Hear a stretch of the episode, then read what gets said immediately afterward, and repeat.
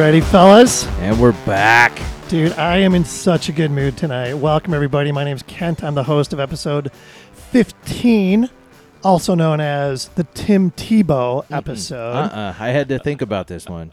Carlos Beltran, the new manager of the New York Tim Mets. Tebow, the greatest college football player ever. Patrick Mahomes. Period. Oh man, we can argue this all night, Yes, but we we, know. Beltran's where we're going. of the Geoholics, a podcast produced by and for geomatics professionals. Before we uh, unwrap this, I got to mention the uh, friends of friends of the program. A couple really cool websites here: rplstoday.com and landsurveyorsunited.com are two awesome websites. If you guys have not checked out these websites before now, once we're done, get on the computer and check them out. Some really good information on both of these websites, and they both are unique in their own individual way. Uh, also, Parkland College. They are one of two land surveyor programs in the state of Illinois. So if you're in Illinois and you're interested in becoming a land surveyor, check out Parkland College because there are very few options as far as post secondary education goes when it comes to surveying. And we cannot forget to mention that links to all of them are on our website, thegeoholics.com. They are indeed. They are indeed. Friends of the it- program, buddy. friends of the program. And if anybody out there is interested in being a friend of the program, give us a shout. Info at thegeoholics.com and we will make those arrangements. We'd love to have you. That opening number is Kolars.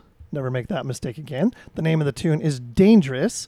And Kolars are made up of Rob and Lauren, their husband and wife. And they have most, they're on a tour right now on the, on the West Coast. They've most recently been described as electrifying, blending elements of new and old to create something unique. And very exciting. The lovely Megan and I, well, hopefully she's going to go, otherwise I'm going solo, are going to see them this Friday at Valley Bar. Really excited about that. Uh, their latest single is called Teenage Kicks, and their latest album is called simply Kolars. And it's available on Spotify, Apple Music. Check out their videos. I think you're going to love them. And uh, next week I'll have uh, I'll have a summary I'll have of, of how that went. I'm sure it's going to be amazing. We'll have to turn up your uh, headphones next week. We will. You'll be deaf after that, right? Oh, defer. uh, with that, Social Hall, it's good to be back here at Studio One. We took a little hiatus last week as we hung out at Helton Brewing Company. Little vacation. Little vacation, and we'll definitely head back there. It was a great, great setting, and I look forward to that. We have a special guest tonight. We have Bailee with us.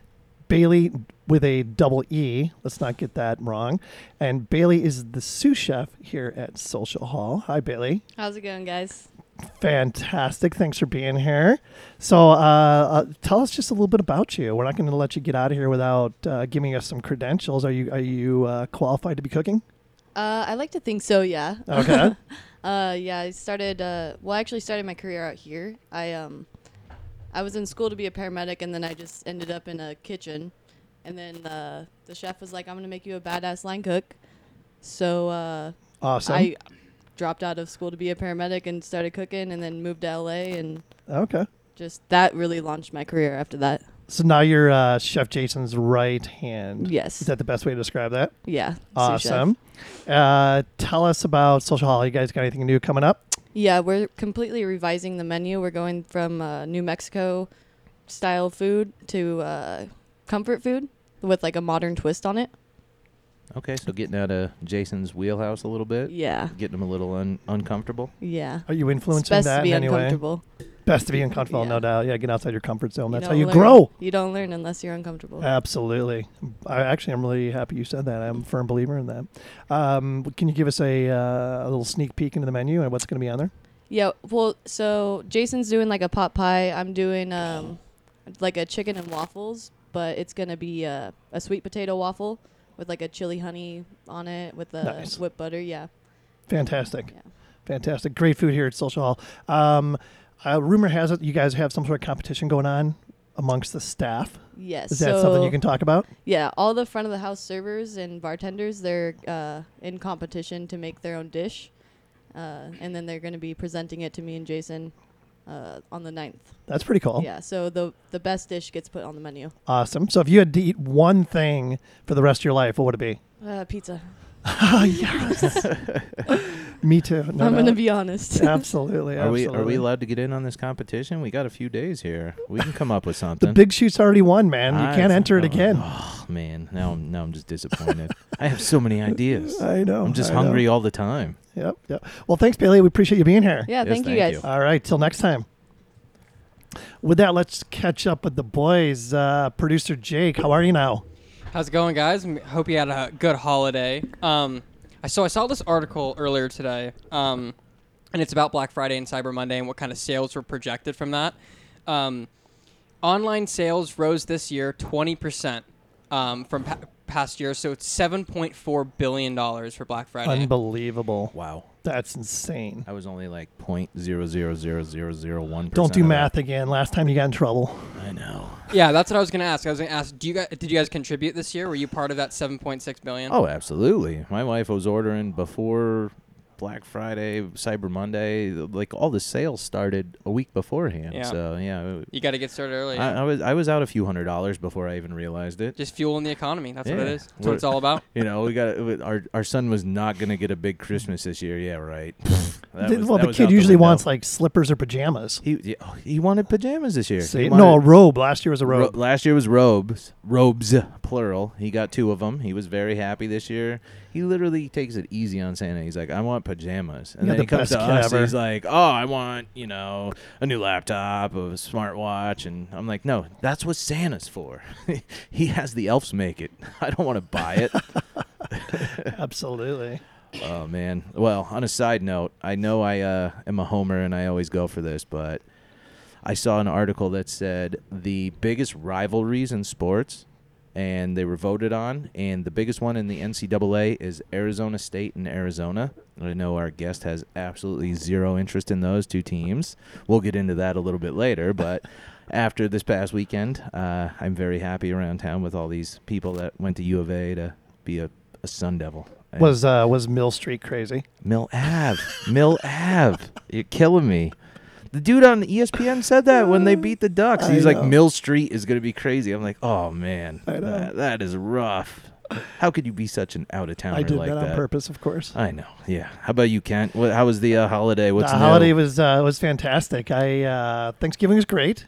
Had the family over. Producer Jake was there, of course. He could vouch for me. We had a great time. Uh, food was fantastic. Had some drinks. Uh, no Murphy beds falling on anybody? No, no, it was uh, without incident, which is great. That was Thanksgiving. Of course, I saw a show this past weekend. Saw the Meat Puppets on Oh, my Friday. goodness. That's a blast from the past. It was freaking fantastic. Um, I had no idea what to expect, and it was unbelievable. And I'll be honest with you, I consider myself a music guy, but I had no idea that two of their songs were covered by Nirvana on that uh, MTV Live one they The did. It's like- Unplugged? It's, it's yeah, it's legendary. It's legendary. Yeah, Lake of Fire. Mhm.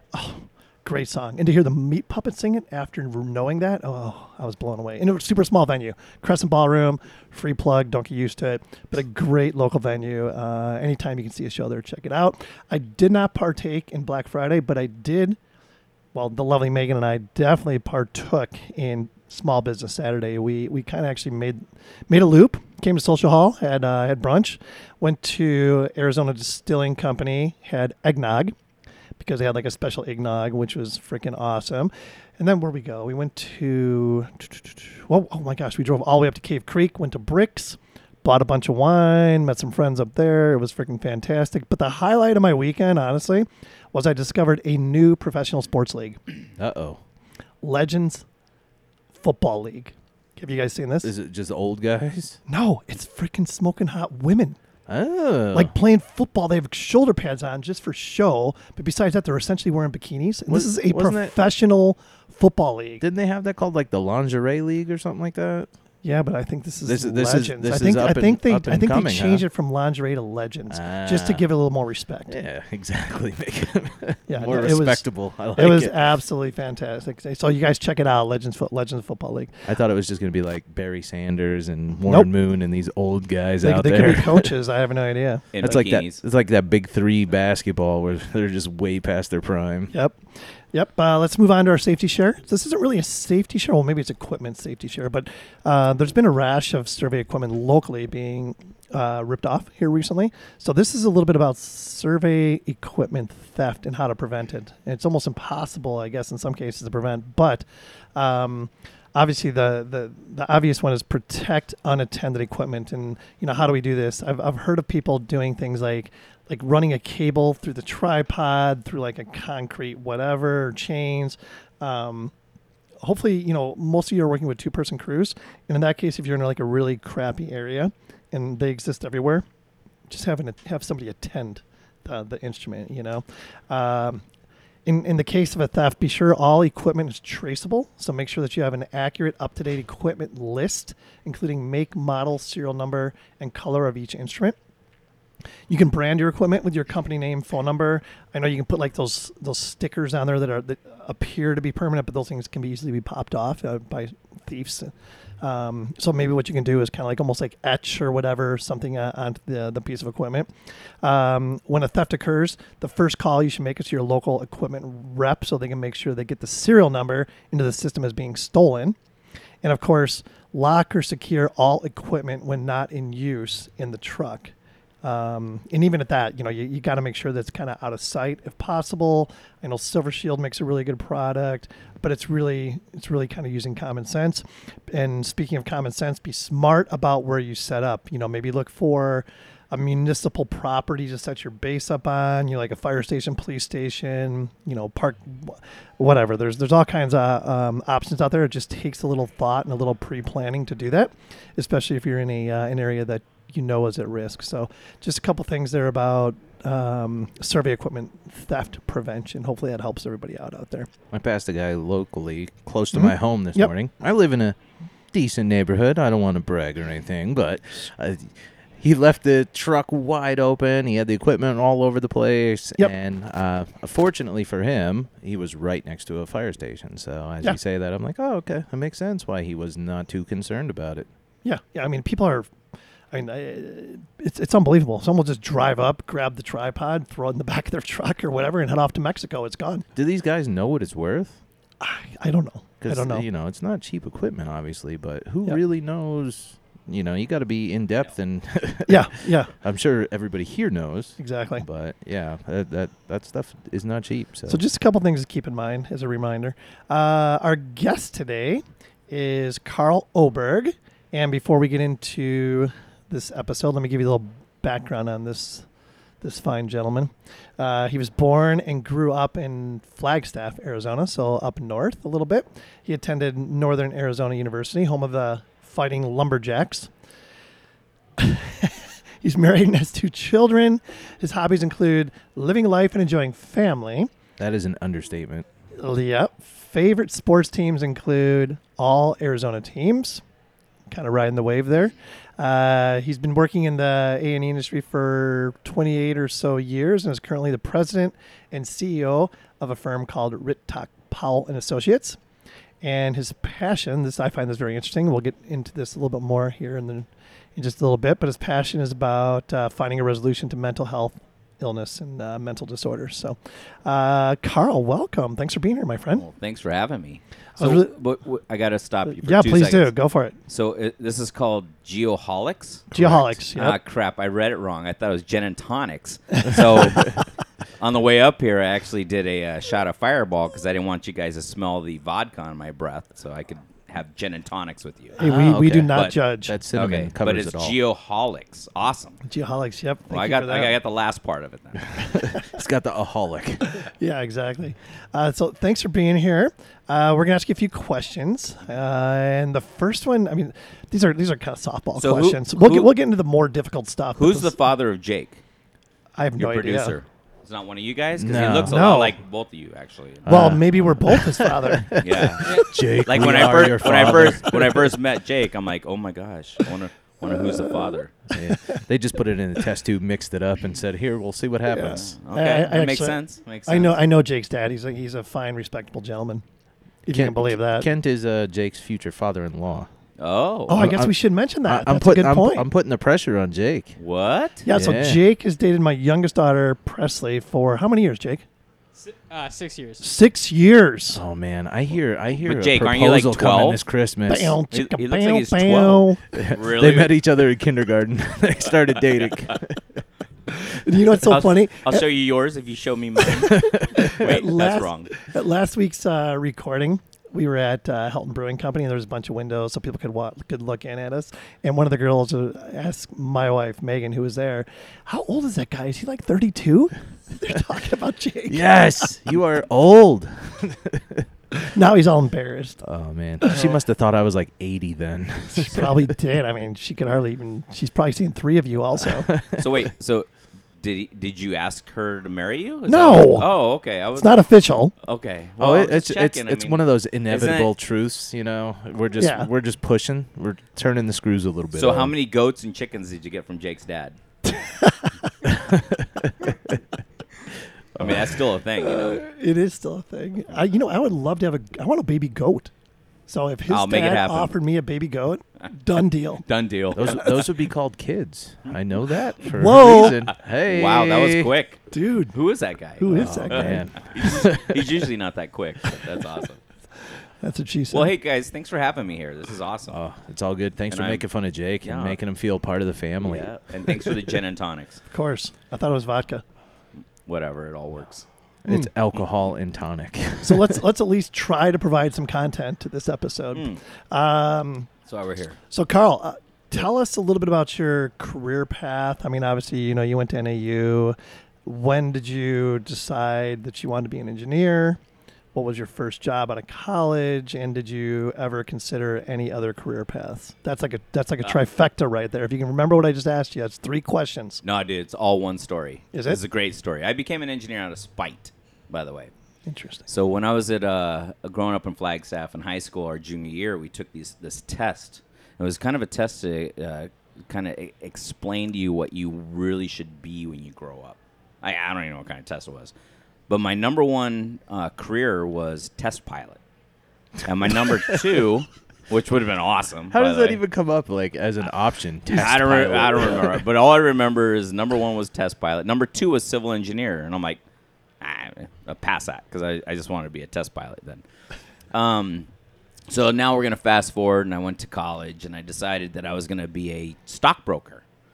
And Hmm. I uh, a friend of mine down here was uh, actually one of the Shearson kids from Shearson Lehman Brothers. Mm-hmm. And I was looking forward to doing an internship down here. And this little thing called Black Monday in 1987 happened.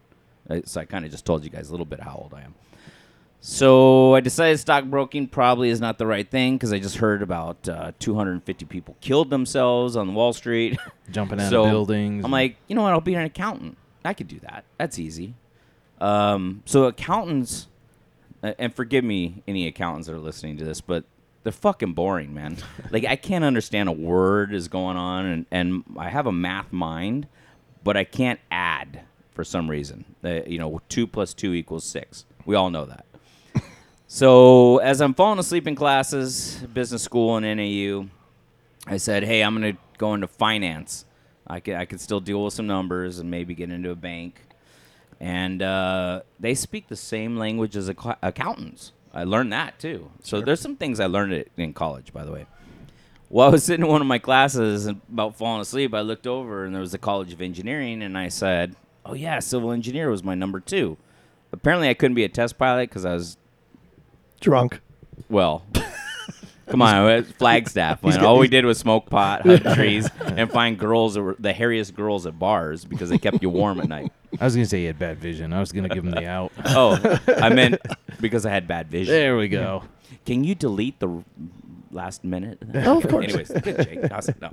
So, anyways, I went to uh, speak to the uh, chair. His name was Dr. Mirth, Dick Mirth, uh, about being a civil engineer, and he gave me the. I, I think he was having a bad day, but he told me, "There's no way you'll be a civil engineer. You're too far behind, and you're not an engineer type person, and blah blah blah." So I went down to my counselor and I switched my major to civil engineering. and I'll there you have you- it. I'll show Then- him. Like I'm and showing. I did. I was. I'll show you, you son of a bitch. Anyways, I became a civil engineer. Yep. I, actually, at one time, him and I got in a fight, and I said, "Now I know why your mom named you Dick." Is, is Mr. Mirth still around? Do you- I don't know did- if he's still did you at alive, but least he's get not to, in like- NAU anymore. Did you at least get to rub it in when you when you made it big time? Ha! Made it big time. ha! Ha! Ha! Uh, I did tell NAU that they weren't, don't expect a single penny from me until he's gone. And the minute he left, I sure got hit up. So I've been, Yeah. I've been a great big sponsor of NAU. They're an amazing college, by the way. So that's how I became a civil engineer. And, and during my my schooling, uh, my stepdad did a lot of construction. So I used to work with him, and we built all kinds of stuff. It was amazing. So since the age of like 14, I worked with my stepdad doing construction, and so I kind of had an idea about the construction process, and and then I also have a mind for the engineering, the technical side. I also worked at the city of Flagstaff in their engineering department while I was going to college as an intern. I got to learn a little bit more about the processes associated with fucking stupid people coming in asking you dumb questions that want permits for things. Just kidding. Actually, you're not. I'm, I'm not kidding. They're all, they're all fantastic people in Flagstaff. I think they're uh, no, no. Mo- most of the people in Flagstaff were. These are people that were not from Flagstaff, by the way. They were asking the stupid questions. Uh, when I graduated college, I decided to go work in the private side versus the government side. uh, I worked for HNTB down in Phoenix. Um, that was amazing. It was a huge company at the time, one of the biggest. Uh, I worked there for a couple years, and they decided to close the doors. And then I went to Kimley Horn and Associates for about three years and helped uh, those guys. At that time, we weren't that big a company here in Phoenix, but uh, started working on the roadway stuff, uh, a lot of ADOT. And then I uh, transferred over to Parsons Transportation Group. Loved them. They were amazing, amazing company to work with. Um, and they gave me an opportunity that a lot of people don't get. Um, I was uh, selected as one of the top 50 individuals in the company to do uh, global business unit president training. So a global business unit is like they have a structures global business unit. They have a uh, a bridge. Actually, they had two, you know, structures and then bridges. They had uh, South America, Asia, you know, all these different ones. So I got to do all kinds of great stuff in Pasadena, and, and I was taught how to actually manage or you know it, it, it's taken a project management course with steroids. Right. so when i'm working with all these different presidents i'm working with the ceo and i'm actually getting to go in their office and do all this stuff i kind of got into mergers and acquisitions. It was something that was very interesting. And guys remember a thing called cyrax? Yep. so Ben Kacyra and I became really, really good friends, and I started talking to him a little bit more, and then I started talking to uh, uh, the folks at Parsons, and you know, I put together a, a business plan, and we actually were going to look at purchasing Cyrax in the Bay Area.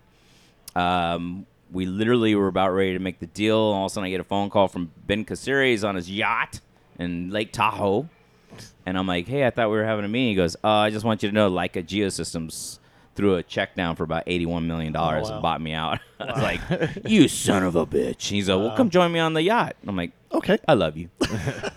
all is forgiven. That's when drinking started becoming a problem, and, and prostitutes.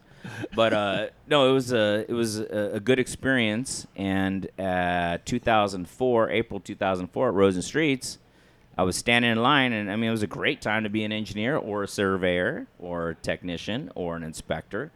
Uh, everything was booming in Arizona. As I was standing in line for a beer, I literally had like five job offers. You know, hey, come to our company and manage our roadway group, or you know, teach all of our people inroads and microstation, you know, all this stuff. Yeah. And I was standing behind this gentleman, this this amazing gentleman. His name was John Ritoch, and he was just like blown away by how many people were trying to hire me. So he says, "Karl, let me buy you a beer. I want to talk to you about something." I'm like, all right. John Ritoch never buys anybody a beer because he's very cheap, which is okay. Frugal, frugal. I'm sorry, frugal, but he's an amazing man. One of the a gentleman of gentlemen, I'll tell you that. So we sat down. and He said, "I think you should take over my company," and I'm like, "What?" Wow. And I knew Ritoch Powell and Associates. I knew about uh, Rick Powell and John Ritoch and their crew, and we've worked with them in past projects through ADOT, and it was amazing to look at their books and to see that before I purchased Ritoch Powell and Associates, they'd done over a thousand miles of ADOT roadway projects. and like almost double that in Phoenix or City of Phoenix projects, roadway projects. I was like, wow, who knew? Yeah. Um, he actually wanted to give me the firm. Wow. And the reason why he wanted to give me the firm is because him and um, and Ricky Powell wanted to retire, but he didn't want to let his his folks go. He wanted to make sure they stayed employed, and he really had was like I said, he was a gentleman of gentlemen, and he wanted to make sure that his clients were taken care of.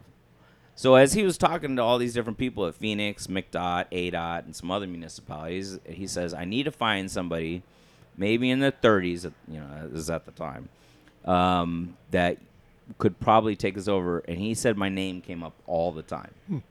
And I like to joke with people. I mean, engineering is great, but come on, we we, we got to have fun too. So I was actually really surprised he reached out to me. Anyways, I sat down, looked at all of his P and Ls and his balance sheets and assets and you know everything you're supposed to when you do a merger or an acquisition, and uh, I kind of I, I identified how much I thought the company was worth, even though he was, he offered to give it to me. I actually paid him for it. Um, and I borrowed four hundred and twenty thousand dollars from him so I can continue to have some sort of cash flow. So in the end, you know, I paid a, uh, I paid a certain amount of money. Right. So I got to explain this because I was employee number seven when I quit uh, Parsons, I- and and you know what, Larry Langer was my boss at the time, and uh, Larry Olson, and they were amazing guys, just amazing, and they were there for me. You know, they were going to support me on this stuff, and and even the CEO Jim McNulty from Parsons was going to support me. So what I had to lose, I had nothing to lose, Yep. except for a lot of money if it didn't work. But you know what? Money grows on trees. That's what my pot friend says. But uh, so, anyways, uh, now we're we're about sixty people. We have a couple different offices, and we do work all over the world, and and it's been amazing. So That's cool. And it's fifteen years later. So That's a great story. Yeah. Uh, you know what I got out of that? no, I need a yacht. on Tahoe. Yeah. at Lake Tahoe, right? I, I need like what- to that's what me you heard? eighty-one million yeah. dollars. Yeah. No. No. Seriously, that- that's that's really impressive. So, um, So, I'm- to, so to recap, yeah. civil engineer out of spite. Yeah. All right, that was one of the questions you asked. Yep. Um, H and TB out of college, and The rest is the path. prostitutes and blow. Oh, Yeah. Well, I did Hookers talk and about blow. those. So you Hookers did you did blow. a you did a shitload of transportation work. yes, a lot of transportation like, all work. over the world. Yes, That's Like awesome. Big, big How projects. I'm a big culture guy. Uh, tell me about the culture at uh, RPA. How would you describe it? That's like, I mean, you're talking to the CEO, right? Uh, it's amazing.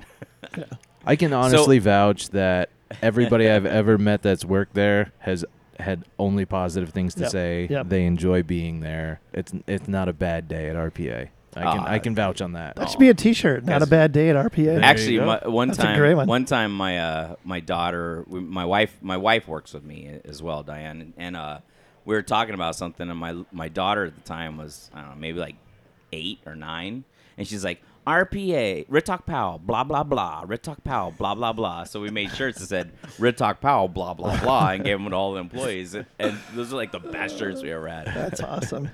That's awesome. So the question you just asked was, Your culture. just about oh, culture. Oh, culture. the culture. Yeah, just about corporate culture. Yeah, so I was or I was- company culture. Well, I was fortunate because I got to work for a municipality. yeah. I got to work for two of the largest firms in the world at those times, HNTB and, And Parsons. Parsons, yep. And I got to work at that time. Kimley Horn was like a mid-sized firm. Mm-hmm. I mean, they, I think there were like five or six hundred people at the time when I worked with them. Sure. So I, I kind of took a lot of information from all the different places that I worked, and I didn't want to be a number. I didn't want my employees to be a number. I, you know, I liked how Kimley Horn did like bonus systems. Um, I liked how Parsons did, you know, other things. Like, So what I was able to do when buying the small firm is I was able to like get all the things that I thought I liked that I also thought other people would like, and I kind of put it together, and that's kind of how we do it. Yep. I mean, we have people that worked for, for us for 30 years, 30 plus years, and we, you know, currently a lot of our key, our core group are like, you know, been with me forever, and and I always tell them, I'm like, you you make me money, I make you money. I say it all the time. Yeah, and and so we do all kinds of different things. You know, we, you know, I'm always trying to stay competitive on the on the um, salary end, and and that's tough. I mean, you get some companies that are just offering unbelievable salaries. Yep. But you got to like add a little bit more to it. So we, you know, for example, next weekend is our holiday party. Well, all the employees love having the holiday at my house because we we dress it up. You know, we have it all ready to go. We make it very comfortable. When I was at one of these firms, I'm not going to say which one. Um, it was so Southern Bible Belt that we went to a holiday party and it was Christmas party, and we had, and people were having to pray. well. I- the guy across across from me is Jewish. You know, I'm more agnostic. You know, actually, I do have a god. Her na- she's a hot black chick named Shaniqua. Mm, I've told you this one, right? Yeah, yeah. She's she's awesome. I've heard She it. lets me do all kinds of great things. But and I just felt that that wasn't right. And then I went to this other company, and we went to the Christmas party or the holiday party, and walked in the guy's house, the the manager's house, and on the countertop is every alcohol drink you could possibly think of, and just great food. So now we, my wife and I, we like to host huge parties at our house for our employees, and it's just a fest. And we make sure everybody takes an Uber home. And one of the other things that I do are my culture. It's I'm gonna call it my culture. So is that uh, if you're a new hire within that year or between the uh, holiday parties, you have to do a shot of tequila with me Oh boy. and I've seen some pretty cool stuff. so, you know, it's about family. Yeah. Life is short. You know, right now we're trying to work on this life work balance thing. So Yep. we're actually instituting something called flexible time away instead of like just PTO. Like you, if you meet your goals, I don't care what you do. You don't have to be a 40 hour a week person or a 60 hour a week person. Uh, and if you need to do stuff from home, I mean, we're gonna we're starting to allow that. So we're actually going to institute that uh, January 1st to have a flexible time away. Yep. So it's it's fantastic, and it really, you know, if someone goes, "Hey, I want to do this vacation though in December next year for two weeks. Don't I need to earn it?" No. If you've met all your goals, You're It's all take yours. it off. Yeah. Right. Yeah. So we're we're like we're always trying to change things to be a little bit different. You know, Yep. we we do safe harbor, for example, at mm-hmm. our company. Mm-hmm. Nobody does, in engineering or surveying does safe harbor. What safe harbor means is that on our profit sharing, because we match 401k, but on profit sharing, if if Kent is doing a better job than Ryan, which typically happens, Yeah, I was gonna say. except that's- for last that's year. Typical. Yeah. And and you guys have the same number of stripes on your sleeves. It's the way the process is and the law is on certain types of uh, uh, profit sharing is you have to give the same to everybody, same percentage to everybody. Well, with the safe harbor, I'm allowed to give Kent a little bit more than Ryan. But the beautiful thing is, because of a safe harbor, Kent starts to work for Ritoch Powell. You're doing your 401k. I'm matching dollar for dollar up to five five percent. You ought to you instantly get that. It's not a you know a, a- not a, uh five year or seven years Investing. vesting, Yeah. and then also on the profit sharing, it's only three years vesting with us. So I took all these things that I learned from different companies and wanted to improve them to try to attract some of the best of the best. That's kind of how our culture is. Uh, by the way, right now I'm trying to find if anybody out there has a margarita machine they're trying to sell because we want to do margarita Fridays. Thank you, How I Met Your Mother. Uh, Do you by chance need a kegerator? uh, we are, we- Yeah, we've already got those. You already got those. yeah. I know we where you, got a I know where wine. you can find a good used We've one. already got those, like several They're of all them. yeah. Yes. Exactly. yes. No, but it's about having fun. It's about doing a good job. Work hard, it's about play hard. Fun. Oh, totally. You're And right. I, uh, yeah, I'm a Life is firm, short. firm believer in that. Life is short, no question. Well, So that's can- so that's one question. so beyond the culture of RPA, Yeah. The international aspect. Can you uh, expand on that? I'm I- very that- curious that's about a, that's this. a long story, I'm sure. Oh, no, I'm, no. I'm curious. Well, I'm gonna tell you our part of the story. So, um, because I bought a lot of other companies, um, I purchased I think six other companies and merged them in with ours. One of the companies I bought, one of the uh, principals was from Ghana, um, and you know we knew the prime minister, we knew the minister of defense, the minister of housing, the minister of transportation, minister like minister upon minister upon minister. So, you know, in order to start a company in Africa and Ghana, especially, it's like a two year process. We were so connected with the uh, political realm there that we were able to get our company started in two weeks. Jesus. So Wow. we started like working Was with it an World Bank. acquisition or did you just cold turkey it? No, we cold turkeyed it, and Wow. we placed uh, one of our guys over there, and you know, and and then we started to win stuff, um, which was great. Well, somebody, another person, knew that I was doing that, and was in church with some folks that were doing a project in Rwanda, and it was ironic because the guy, this this guy doing this project in Rwanda, looked over my friend and said, "Gosh, I wish I knew an engineer here in, in the United States that could, you know, that has experience in Africa." He's like, "Oh, I know this guy. His name's Karl Obergh. Give him a call." So we met with a guy, and um, he had a USTDA grant for about you know for a certain amount of money. And in USTDA, if it's federally funded grant, you have to utilize uh, Buy America. You have to utilize American, um, just uh, American uh, workers, like every you know a lot of that, or Rwandan. So Yeah. it was one of those things where we went to Rwanda for our project, and then we came home with a purpose. So after that, we did some a bunch of other projects in Tanzania, um, and then we just started going around the world. I was just in Puerto Rico, and I'm working with uh, Senator um, Rios, uh, an amazing individual there in, in Puerto Rico. Uh, we're looking at trying to help with home with uh, rapid rehousing. You know, it just it just spawned. Um, and in the meantime, we actually are partners on a company. We, we bought a bunch of uh, invested in some shares uh, in Tanzania. We're doing microgrids. So I'm gonna throw some numbers at you. I feel like I'm talking a lot. Am I talking? No, it's great. Okay, so Go for it. you know what the uh, and Ryan knows this because I've probably thrown these at him. Do I need my calculator for this? No, no, no. Okay. This would be easy math, uh, even for surveyors. Uh, ah, just kidding. Actually, I'm the dumb one in the room because like the surveyors are smart. smart We just fix all your mistakes. Don't worry about it. Right? Uh, we know it. Uh, do you know what the population of the United States is, Ryan? No idea. No, don't tell Can't me. say. Jake, Uh, 375 I can't hear you, man. I don't know if your microphone's not on. I think he said 375 million. Eh. Four billion. Wow, that's like There's seven billion in the world. right, right. So the population. I'm gonna let your listeners off a little bit on this. So the population of the United States is about 325 million. They're all looking it up right now. Do you know what the population of Sub-Sahara Africa is without electricity? 2 billion. W- well, that's that's no, but that's a lot. Uh, no, it's about double the population of the United States. Wow.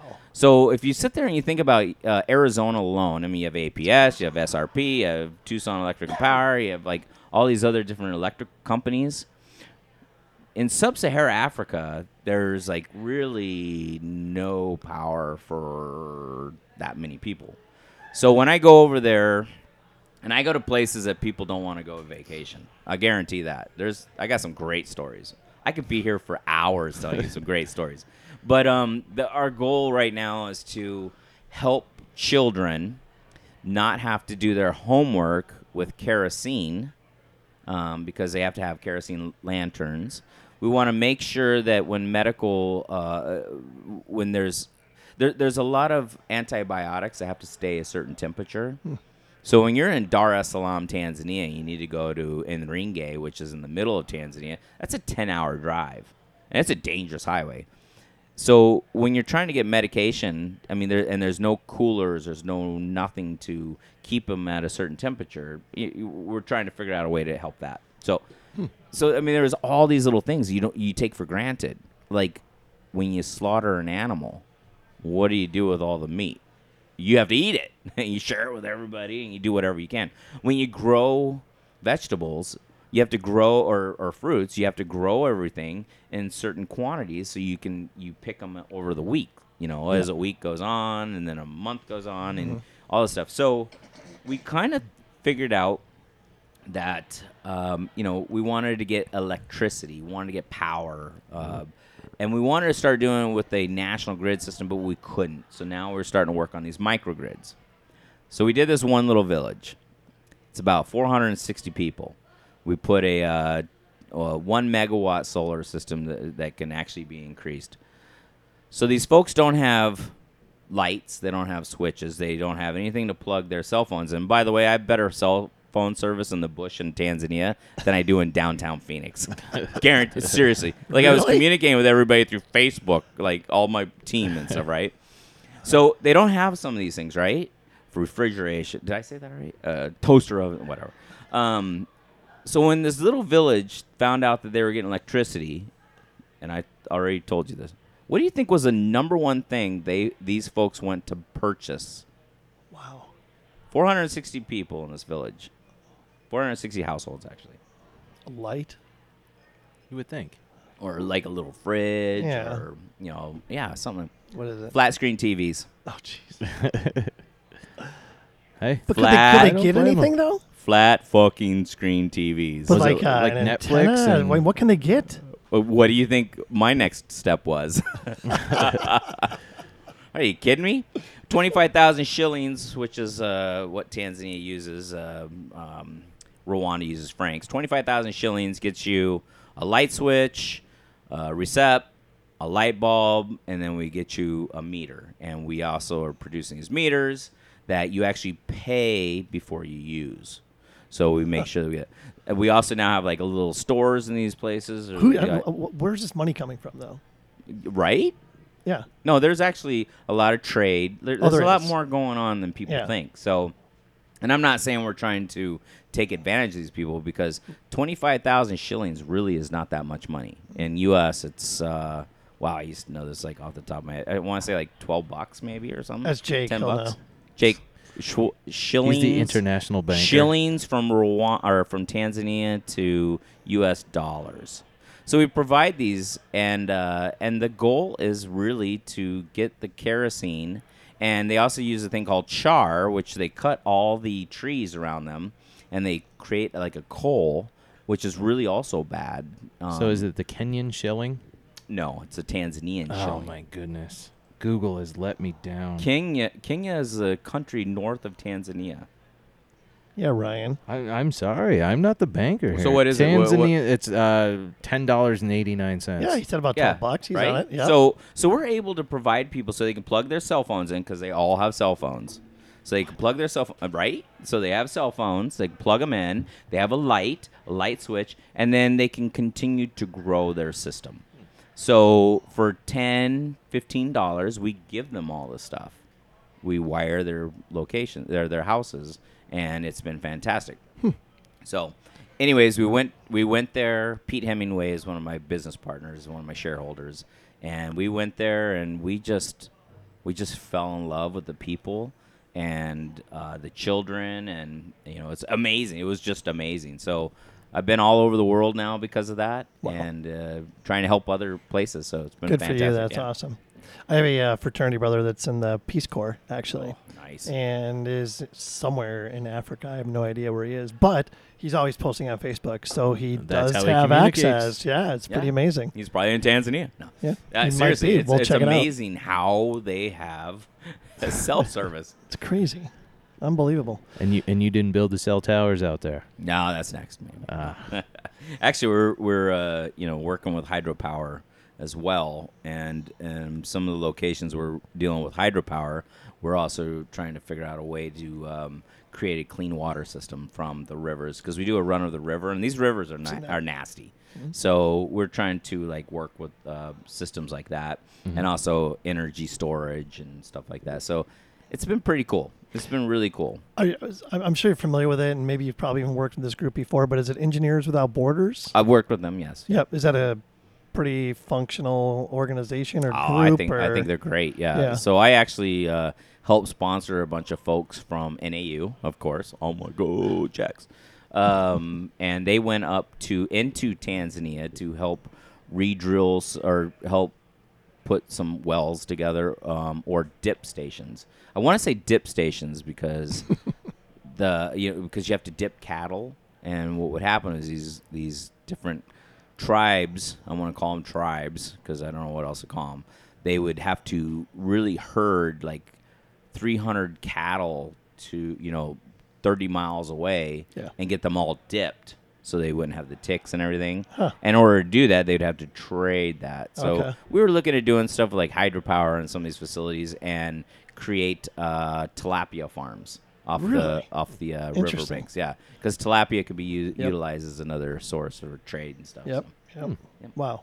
Yep. That's awesome. You know, man. is pretty cool. I got a gazillion other questions, but we got some other stuff we got to get through here. All right. So, um, I got a couple questions from Facebook for you, actually. Oh, uh oh. Don't Uh, My ever- my don't- Facebook. Don't ever look Karl up on Facebook. You will be bored out of your mind. I- the Yeah. guy just sits at home and does Oh. nothing all day. I'm like the worst Facebooker in the world. So this is from a Facebook page called the Field Crew. I, what I normally do is like the day of or the day before we have a guest on, I'll post it on there and say, "Does anybody have any questions?" oh, So I got a couple questions here from from that posting. Uh, Ryan Swingley, I know Ryan. He's in Indiana, I believe. And this is going to be more on the survey side. oh, awesome. So his question is: The surveying profession has been hit with manpower shortages all over the country. How has your firm handled the challenge of acquiring new talent, and how do you see this shortage impacting the profession? All right. Well, remember, I'm a civil engineer, but without the surveyors, civil engineering can't do. We can't do shit. Like seriously, the surveyors are the foundation for all of our design. If we have a bad survey, it, uh, it's pretty much, ladies and gentlemen of the jury. So, uh, and it isn't just surveying that's been hit really bad. It's been all of them. But I'm gonna I'm gonna start with some stuff that might offend a few people, and I, I apologize. We have a we have we have some professional surveyors, um, PLSs, that actually have a degree from universities in surveying. Out of all the surveyors I've ever had work for me, and I'm gonna say there's like 50 of them, I've only had one with that degree. The rest of them were more like blue collar, and they would work their way through, get their LSIT, and then get their RLSs or their PLSs. So what happened, I think, in our industry in the last I'm gonna say 15 to 20 years is we've been pushing and pushing for STEM and STEAM. You know, science, technology, engineering, mathematics, and you say STEAM's includes art. You know, which is great, but we're not really pushing the um, you know the the plumbers, the HVAC, the you know, Trades. the trades. And I got to tell you, surveying is a trade. It's a really it's a trade that becomes that you're you start as a trade, you start down as like uh you know a rod guy or something, rod gal, and then you work your way up. And I got to tell you, I have some surveyors work for me that make a shit ton of money, and they earned it. Um, so here's the problem: everybody was pushing high education, higher education, and now not only do we have the issue in surveying, but we have the issue everywhere. I just had somebody fix my fucking dryer and charge me five hundred bucks, and I'm like, dude, that took you 25 minutes. Yeah. That's like Yep. three times what, or eight times more than I make, right? Yep. So what we've been doing, uh, what was that gentleman's name? Ryan Schilling. Schwing- Uh, Ryan Swingley. Swingley. Swingley, Mhm. Ryan Swingley. Yep. Uh, s- I apologize, Ryan. Is we've actually been bringing in like younger folks and teaching them. Yep. Like we've been really working with them, and we have these crew chiefs that are just fantastic, um, amazing. So we we try to bring in some of these folks. You know, and some of them work and some of them don't, but that's like anything. Um, you know, we're having the same problem in engineering uh, as well. Um, there's a lot of people that got out of this industry in construction and everything, and now we're getting back to a boom. Hopefully, we're being a little more careful how we boom. Um, but uh, you know, it, it, it's it's difficult.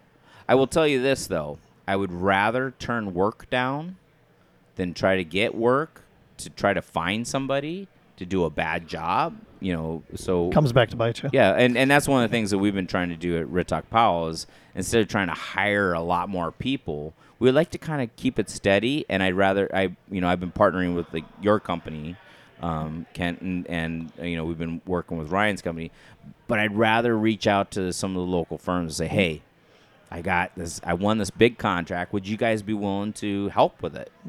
And if if any of these other firms came to me and I had some people who are, are were down, I'd be like, well, hell yeah, I'll even give you a deal, you know, because you'd rather keep your employees. If you don't make profit, you know, that's that's okay for a short time, but we are in business to make money. Just Yeah, no end of the question. And I, I mean, I, I really respect what you just said. I, I wholeheartedly believe the exact same way. I mean, first of all, you have to give to get. That is a, uh, I guess, a mantra of mine. We'll talk about mantras here in just a little bit, but you have to give to get. And, you know, if you can somehow provide work to other other local other local firms, smaller firms than you, even some larger firms for that matter. Yeah. I mean, that goes a long way. It's better for everybody. I know I've done the same thing recently on a huge Alta survey in Tucson.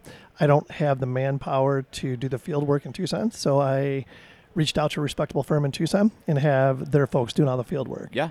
um, it's it's a win-win for everybody. You know, it really is. So, uh, kudos to you for having that same mindset. I very I very much so respect that.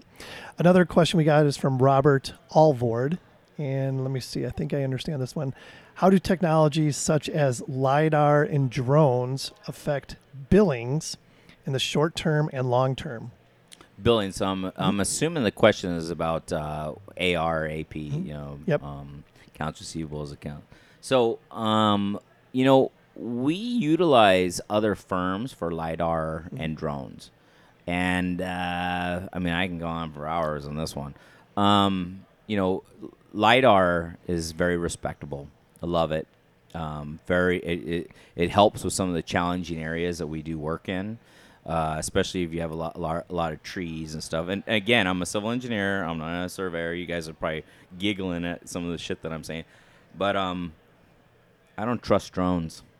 I seriously don't trust drones. Here, here. I mean, I've seen drones. I've seen all this great stuff, but I've also had more people in the last couple years come to me for me to hire them because they crashed a drone and they got fired. And then we actually did uh, we, we did a comparison, uh, actually between um, we, we had Aerotech on this and we had somebody else do the drone. I'm not I'm not dissing drone, but I don't feel comfortable designing from drone. When you're talking about health and safety, and that's what civil engineers and surveyors are supposed to do, it's about maintaining the health and safety of people, civil, civilians, right? Yep.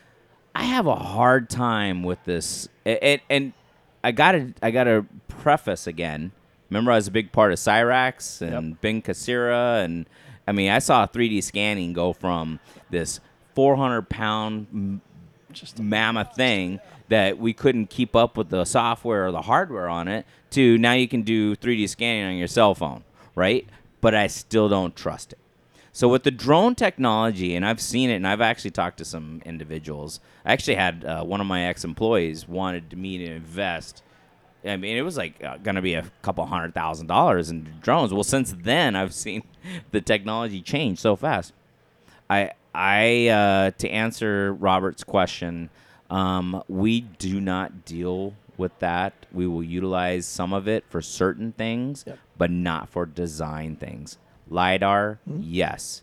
Drones, hell no. Yep.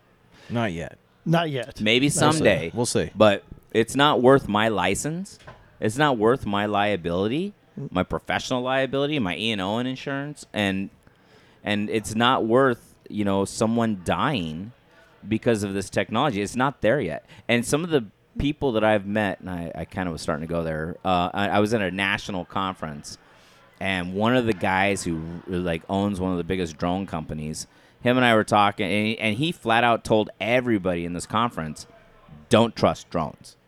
This is the guy who started everything right with drones, and he told us engineers, "Don't trust trust drone technology." So I don't.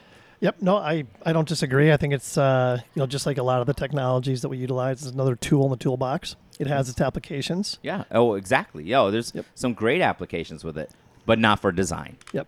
Definitely not for design yet. Yep. No, I appreciate that perspective. It'd be like Warren Buffett telling me not to buy some sort of stock, and then I go and buy it. right? Uh, that's funny. Um, let's move on here just a little bit. I want to circle back to something from your bio. Uh, tell us a little bit more, and something I'm, I'm, I'm very, very curious about and interested in. Uh, your fight against, or uh, the, you know, helping to look for the resolution of mental illness or mental health disorders. Um, first of all, where where does that passion come from? So a lot of people don't realize this. A- actually, just in the last couple months, I've I am now the uh, chairman of the board for CASS, which is Central Arizona Shelter Services. Um, and the reason why I get so involved with CASS, the homeless, uh, is because my mother really struggled with different types of mental health. So so much is that you know, she, you know, I there's uh, she had multiple partners, husbands, so and it just it was very difficult. So I spent a lot of my time, and I had two younger brothers. My mom was like ended up being like a single mom. We lived in cars and motels and churches, you know, wherever anybody would take us. So I got to spend a lot of that time from age five to 14, like understanding more about mental health and mental illness and mental disorders. I mean, I watched it every day. So even to a point where I used to like take care of my younger brothers. One was seven years younger than me, and the other one was eight years younger than me. I, like I became a parent at the age of seven because of mental health. So I always said, if I ever was successful and I had the opportunity, and this was a promise I made to my God, Shaniqua, the hot black chick I was talking. I said if I was ever in the position, then I would try to dedicate some of my time to help with homelessness because that's what I thought it was. Understanding homelessness, you know, you have homelessness and you have transient. All right. So homeless people do not choose to be homeless. By the way, 60% of the nation, the United States, are one paycheck away from being homeless. Hmm. All right. So let's that, think yep. about that. So you're homeless. Can't you lose your job? You lose everything. You and your wife, kids, whatever. You're on the street. Jake, Jake's tagging along because he's gonna be your future son-in-law and stuff. And you're like, gosh, dang it, I got all these mouths to feed. You didn't choose that. It just happened. You made, you know, there may have been some bad choices. Where do you go? I I wouldn't know where to begin. Exactly. Yep. A lot of people don't know where to begin. So those homeless people do not choose to be homeless. Transient people, on the other hand, have some sort of something that's creating this homelessness, uh, an addiction or mental health, mental illness, mental disorders. Most of the time, mental health, mental illness, mental disorders, and now I'm just going to say mental because I can't freaking do that all day long. Yep. Um, people try to self-medicate because do you have do any of you ever see a psychiatrist? Yep. most of the time, 99% of the time, a psychiatrist will not take insurance. You have to pay cash, Yep. right? Yep. We know this. So you have these individuals that have lost their jobs, lost everything, they're homeless, or you have these individuals that are transient um, and they have mental health issues, and our government isn't doing anything about that. Well, now you have the criminal element that is hiding amongst them Yep. you hear about the story about the lady that's sitting there, you know, I need money for food and stuff, and then she turns around the corner and jumps in a Mercedes. We've all heard it. We've seen it on Facebook, whatever. You got that. And then you have the drugs, the people with the drugs. So what I'm, my goal is is to try to separate the homeless from the transient population right now. Now, if you're if Kent and Ryan create a do something bad and go to prison. You guys are good guys. I know both of you. I've drank with both of you. Went to strip clubs with one of you. I don't know which one it was. Just kidding. uh, but anyways, if you go to prison, you have to become a part of that culture. You talked about RPA culture. You try to get those people to be a part of your culture. We want a good culture. But when you go to prison, and I've got friends have done that, you have to be hardened. You are going to be hardened no, No matter choice. what. You have no choice. Well, that's what happens in the homeless community. You sit there on the street too much, you start to get hardened. By the way, if anybody was ever, if, if there was a threat to my family, and or they were gonna, you know, my family was gonna starve or whatever, I would do anything under the sun to protect my family. If I had to steal, I would. Yep. If I had to feed my children, I would do whatever it takes. If I had to be a male prostitute, if I anything, it He doesn't immediately goes there. Oh yeah, I always go there. Again? Gotta, gotta, Again. yeah. Well, that's one of the things that put me through college. so, anyways, you do that. Now I digress a bit. So now we're gonna go to the transient population. That was just the homeless part. The mm-hmm. transient population. What I learned is, if we can help identify the mental part of it, we could probably fix a lot of people. So my original goal was to start my own nonprofit associated with mental health, mental illness, and mental disorder. God, I just did it again. I'm gonna throw some more numbers at you because I'm a numbers guy, right? So the population we just found out. Jake Jake looked it up and he was way off, but um, he was th- 375 million. We said 325 million. It's not so bad. The population of adults in the United States that have been diagnosed with mental health, mental illness, or mental disorder is Do you want me to? Sure. Fifty million. wow. That was pretty good. Almost 60 million. Good job. Yep. Okay. Yeah. I- I did my at home. research. Yeah. Oh, look at you. Yep. So now those are the people that have the money to go see a psychiatrist, not a psychologist. A psychiatrist understands the mind, understands the brain, understands the chemistry associated with it. Now, let's. What do you think the population would be that would be diagnosed with mental health that can't afford to go to that? You think it'd be double that, triple that? You think? It, I mean, if you were like 60 million for the people that got diagnosed, how many million do you think it would be that have not been diagnosed but you know have those issues? And by the way, I, you guys most likely know who some of those people are. Yep. So let's just say it's Double that for double. sure. Okay, so Yeah. 120 million there. Yeah. So you got 120 plus our 60 million. Yeah. Now let's throw the children in there. Yep. Two thirds of the United States deals with mental health, mental illness, and mental disorder. There's four of us in this room. I am a poster child for mental health. I actually have to take Zoloft because I have anxiety and stuff. My daughter has to take something because she is has some of these issues, and then my son also was taking, but now he's off of it. If you sit there in a room, it's amazing how many people. But people always sit there and they don't want to talk about it. Yeah. But we need to talk about It's it. It's got a stigma attached to it for Well, sure. It, It it does does for sure. Yeah. and and the way that mental health works is you have your left side of your brain, which is your chatter. So Ryan's left side of his brain is like, okay, okay, Karl's talking. All right, I'm gonna listen to what Karl's saying. Right? And then you have your right side of the brain is like more the, hey, look at how pretty Karl's eyes are. Ryan, stop gazing in my Get eyes. out of my mind. Jeez, dude. Hey, Ryan's the right side of the brain is like, God, I wonder what he looks like with his shirt off. Well, here, Brian, Ryan, let me show you. Okay, so I'm getting naked right now. It's a good thing there's no cameras, right? But anyways, there's these these like synapses that go between your right side of your brain and your left side of the brain, and that's and there's serotonin that goes between that, which helps level you out. That's your yin and your yang. It helps make sure that your your chatter is doing something, and your you know how glorious the colors in the world is is on the other side. Those uh, synapses start to get constricted because of something. Your serotonin gets stuck on one side or the other. You have anxiety, or you have depression. It takes nothing to open those synapses. Nothing. Zoloft, 100 milligrams or something. Seven dollars a month for 30 of those. So my ultimate goal is to start a nonprofit, help those for those folks first, and then start going on to the more, and that's more of a disorder, and then start getting into the uh, mental health and mental illness sti- stages. But Yeah. anyway, so becoming a part of CASS is, is going to be kind of a little bit of a launching pad to go into that next level and stuff. Yeah. So I just I- threw a lot of stuff at you. No, it's great. I, I definitely. and I'm an engineer. And I, I want to talk to you more offline about the CASS thing. Yeah, sure. Um, in, uh, you know, now I'll, I guess you know, full transparency here. I mean, you, you can be born with a predisposition. Is Yep. my understanding to mental illness? It could happen as a result of something that happens in your life that kind of throws Trauma. off those synapses, you know, and the uh, and the serotonin. Like for example, um, I went through a divorce probably about 12 years ago. And at that time, I started having like panic attacks and stuff like that, right? It was just a very stressful time of my life. Um, went and saw my doctor about it. And the doctor's like, yep, of course, prescribed Zoloft. And uh, m- fixed it, Yeah. essentially. Oh, it's amazing. Fixed it, yeah. Zola, I never realized but how dark my out- brain was Yep. until I started until my doctor gave me Zoloft. Yep. I never realized that there was more anxiety and depression in my life than I knew. Yep.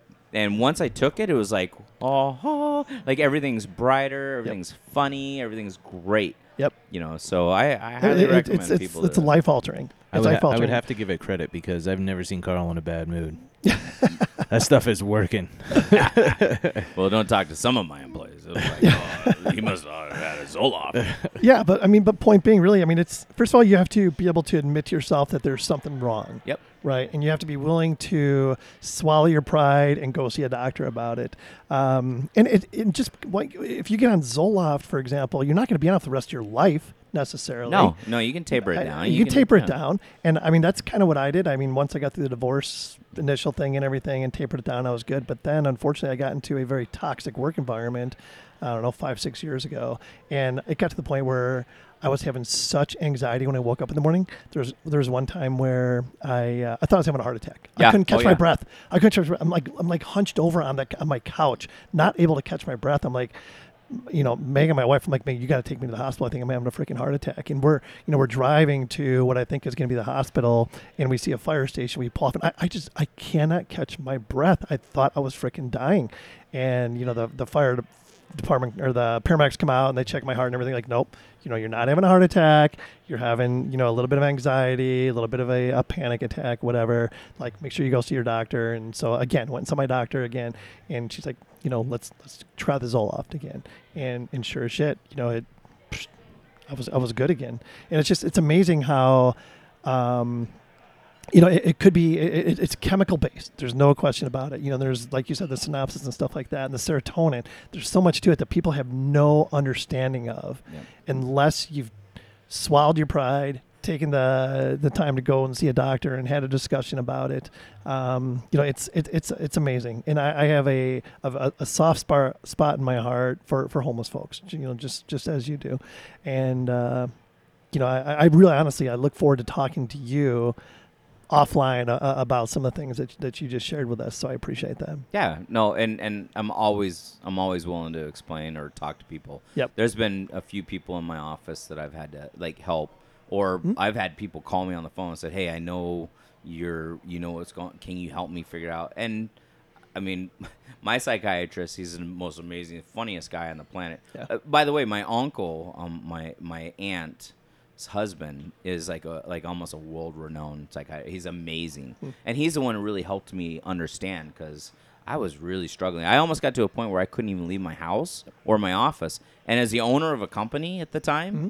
I needed to sell my services, and if I couldn't have a meeting with the client, I mean, what what are they going to think of me? Yep. Or when I meet with a client, I'm like, "Oh, I gotta leave. You know, I'm a mess."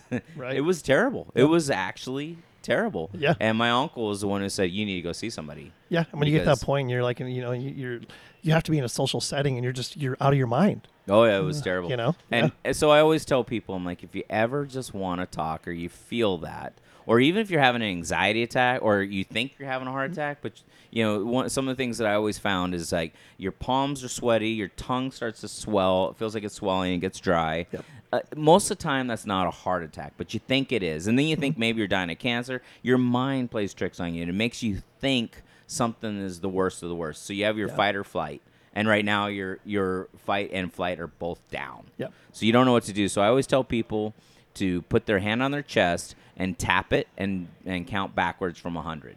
Yeah, and just to see if by the time you get down to like 75 or something to see if you're starting to feel a little better and you're starting to breathe a little easier and so and you'd be surprised how many how much that works with some people so Yeah, yeah, that's really good. I appreciate you sharing that. Um, what else? How, how much time we got, Jake? Where are we at? Uh, about an hour and ten or so. Hour and ten or so? oh we have an hour and 10 more minutes Yeah. Fuck let me tell you a story about zanzibar No, I'm just kidding. No, let's a uh, couple other questions. You want to hit him with something, Ryan? Well, let's round it back to uh, the professional world instead of the mental health. Um, Okay. What do you wish you could tell yourself, your younger self, that you know now? Oh, um, n- n- yeah. uh, what I wish I could tell my younger stel- self what I know now. Besides, listen to Shaniqua. well, I mean, do do I go to the girl side of things or do I go to the professional? No, um, uh, you know, I made some bad choices. Again, you get into a situation, you know, growing up like on the streets or you you experience homelessness. There's some things that I did that I'm not proud of. And uh, if you were to look at my juvenile record, you'd be like, "Holy crap, Karl!" like I seriously was a very bad kid. I would actually go back to that kid and I would say the mistakes that you make now could could follow you the rest of your life. Mm. And I didn't have uh, guidance. I didn't have anybody to right, really help me figure those things out. And that's what I would do. I would actually I would take my younger self and I would put put that person under my wing now and teach them more about respecting others, re- respecting like just the uh, you know everybody's cultures, like just respect. Period. I would have told that younger self of mine to go into martial arts because seriously, uh, that's what you learn. You learn respect. You learn how confidence. I had zero confidence. Like the person you know now, if you would have met me when I was 11, you'd been like, "Whoa, that's a completely different kid." I was a mess. I was a complete mess. So Well, basically, so your mentality at that age was you had nothing to lose, but now you realize that could follow you for your whole life, and you could have a lot to lose at this point. y- Is that- exactly. Is that, about accurate? Exactly. Let me just say I'm really happy we didn't have uh, iPhones back then. I mean, but you know, I gotta. I, I wouldn't take back anything I've ever done in my life. Yep. I mean, I did some bad shit. I did some bad shit with some really bad people. Um, some of those bad people are no longer alive. Or actually, one of those those guys is like one of my best friends. Just got out of prison after 15 years. I mean, we did bad shit. We did bad shit. That's what we did. But we were kids. Yep. You know. Um, It just followed him and a little I, bit further. I- well, yeah. Sometimes you gotta like know when to know when to hold them, no one to fold them, no one to Good walk point. away, no one to run. Um, but he's one of my best friends. Still, love him to death. You know, he went to prison for pot, and he Oh, comes geez. out and he's go, he goes, "Are you serious? It's legal?" Uh, you know, you know that kind of stuff. I mean, it was stupid stuff. Yeah. That's what I would tell my younger self. It's just like, hey, you don't need to fall into peer pressure. You don't need to, you know, do this. You don't need to do that. But I also got to say, a lot of my friends that I grew up with and spent a lot of time in juvenile or you know, on the streets. We used to be WSLs 13, and I mean there was uh like, some gang stints going on, and same folks. When I got older and when I decided I wanted to go to college because I had to do that myself, all those friends protected me. they protected me from not doing bad shit. Yep. And you know, I'm hearing them going, "Oh, we're gonna go do this," but Karl, you're staying home. You're staying here, and you're gonna study because You're gonna make that- something of yourself. Yeah, you're family, you're not gonna do it because uh, you know where I grew up, I was the minority.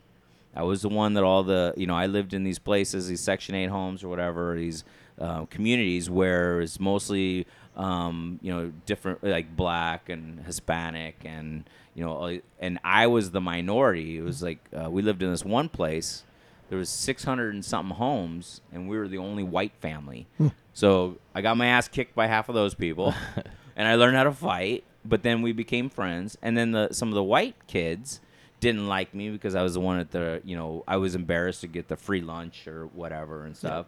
But I was a kid that only had like two pairs of pants and two shirts, so I would go back to that kid now and say it's actually going to be okay. You don't need to pretend that you're going to be cool by doing these things. Just follow what your heart says. And if someone tries to talk you into doing something, just say, you know what? I, I just can't today, you know, or something. So Yeah. That peer pressure is tough. peer pressure. No matter how old you a get. mother. That's so good, man. Um, go ahead, Ryan. Hit him with your favorite Oh, question. my of the, favorite. uh, Uh, I, I don't know if you've listened Cardinals. to any episodes. Um, oh, I listened to all 14 of them. we, we My, my favorite was the conveniently. uh, nine and a half set. Oh, okay. That was Well, we always and a half ask the we always ask the guest uh, if they live their life by a certain mantra. We've had some we've had some doozies, so you got a, a tall order ahead of you here. Dude, I have like 20 mantras, but I'm gonna tell you the one. You give me the tippy I'm, top. I'm gonna I tell you. I'm gonna tell you the one that I, I think your listeners and you guys will always remember. My grandmother was the most amazing woman in the world. She's 97 years old right now. Uh, maybe 98. I'm not sure, but she's amazing, and she's the one who kind of took me under her wing in certain things. But she said, if you walk into a room smiling, eventually everybody will smile. No matter how bad a mood you're in, you just do it. And there's times when I go to my office and I've just had like the worst effing day. But when I walk into my office, I whistle and I smile because eventually everybody follows. So that's my mantra. That's That's why, I've ne- infectious. that's why I've never seen him in a bad mood. He's faking it. hey, you do a really good job at it. That's fantastic. Um, is there anything else you want to share with us? No, Anything no, else maybe I- we haven't touched on? I mean, I I, I, I thank you for being here and uh, you know for having the courage to share some of the things that you did, and it, it, it's awesome. I, I, I really appreciate it. No, I really appreciate you guys doing this. This is great, by the way. So anytime you need me back, I'm I'll be happy to do it. And I can I can be on the uh, I can be on the funny side or I could be on the serious side. So whatever you guys want, I loved it. We'll love we to had, help. we had a good balance. Yeah, definitely. I like and it. I've got about 20 questions that came to mind since we were talking, so we'll definitely have you on again. All right. So Fantastic. All right, with that, let's uh, let's put a bow on this one. Uh, on our way out the door, let's make sure we plug our friends of the program one more time rplstoday.com, landsurveyorsunited.com, and of course, Parkland College. You can find Parkland College surveying program at parkland.edu forward slash surveying. Thanks again to Social Hall. It's good to be back here at Studio One. And of course, you can find us at thegeoholics.com. Go to the website, get on our mailing list. If you want to be on the program, uh, shoot me shoot us an email info at thegeoholics.com find the podcast at apple Podcasts, spotify and podbean Can't What forget else? Facebook and Twitter. Facebook and twitter we need yeah. that social media following. oh instagram check We're- out the instagram gonna we got like 200 followers already we can't forget a picture of Karl. Snapchat. That'll bring in some some followers. on- on absolutely Twitter. and check cole KOLARS are uh, taking us out with dangerous till next time everybody be safe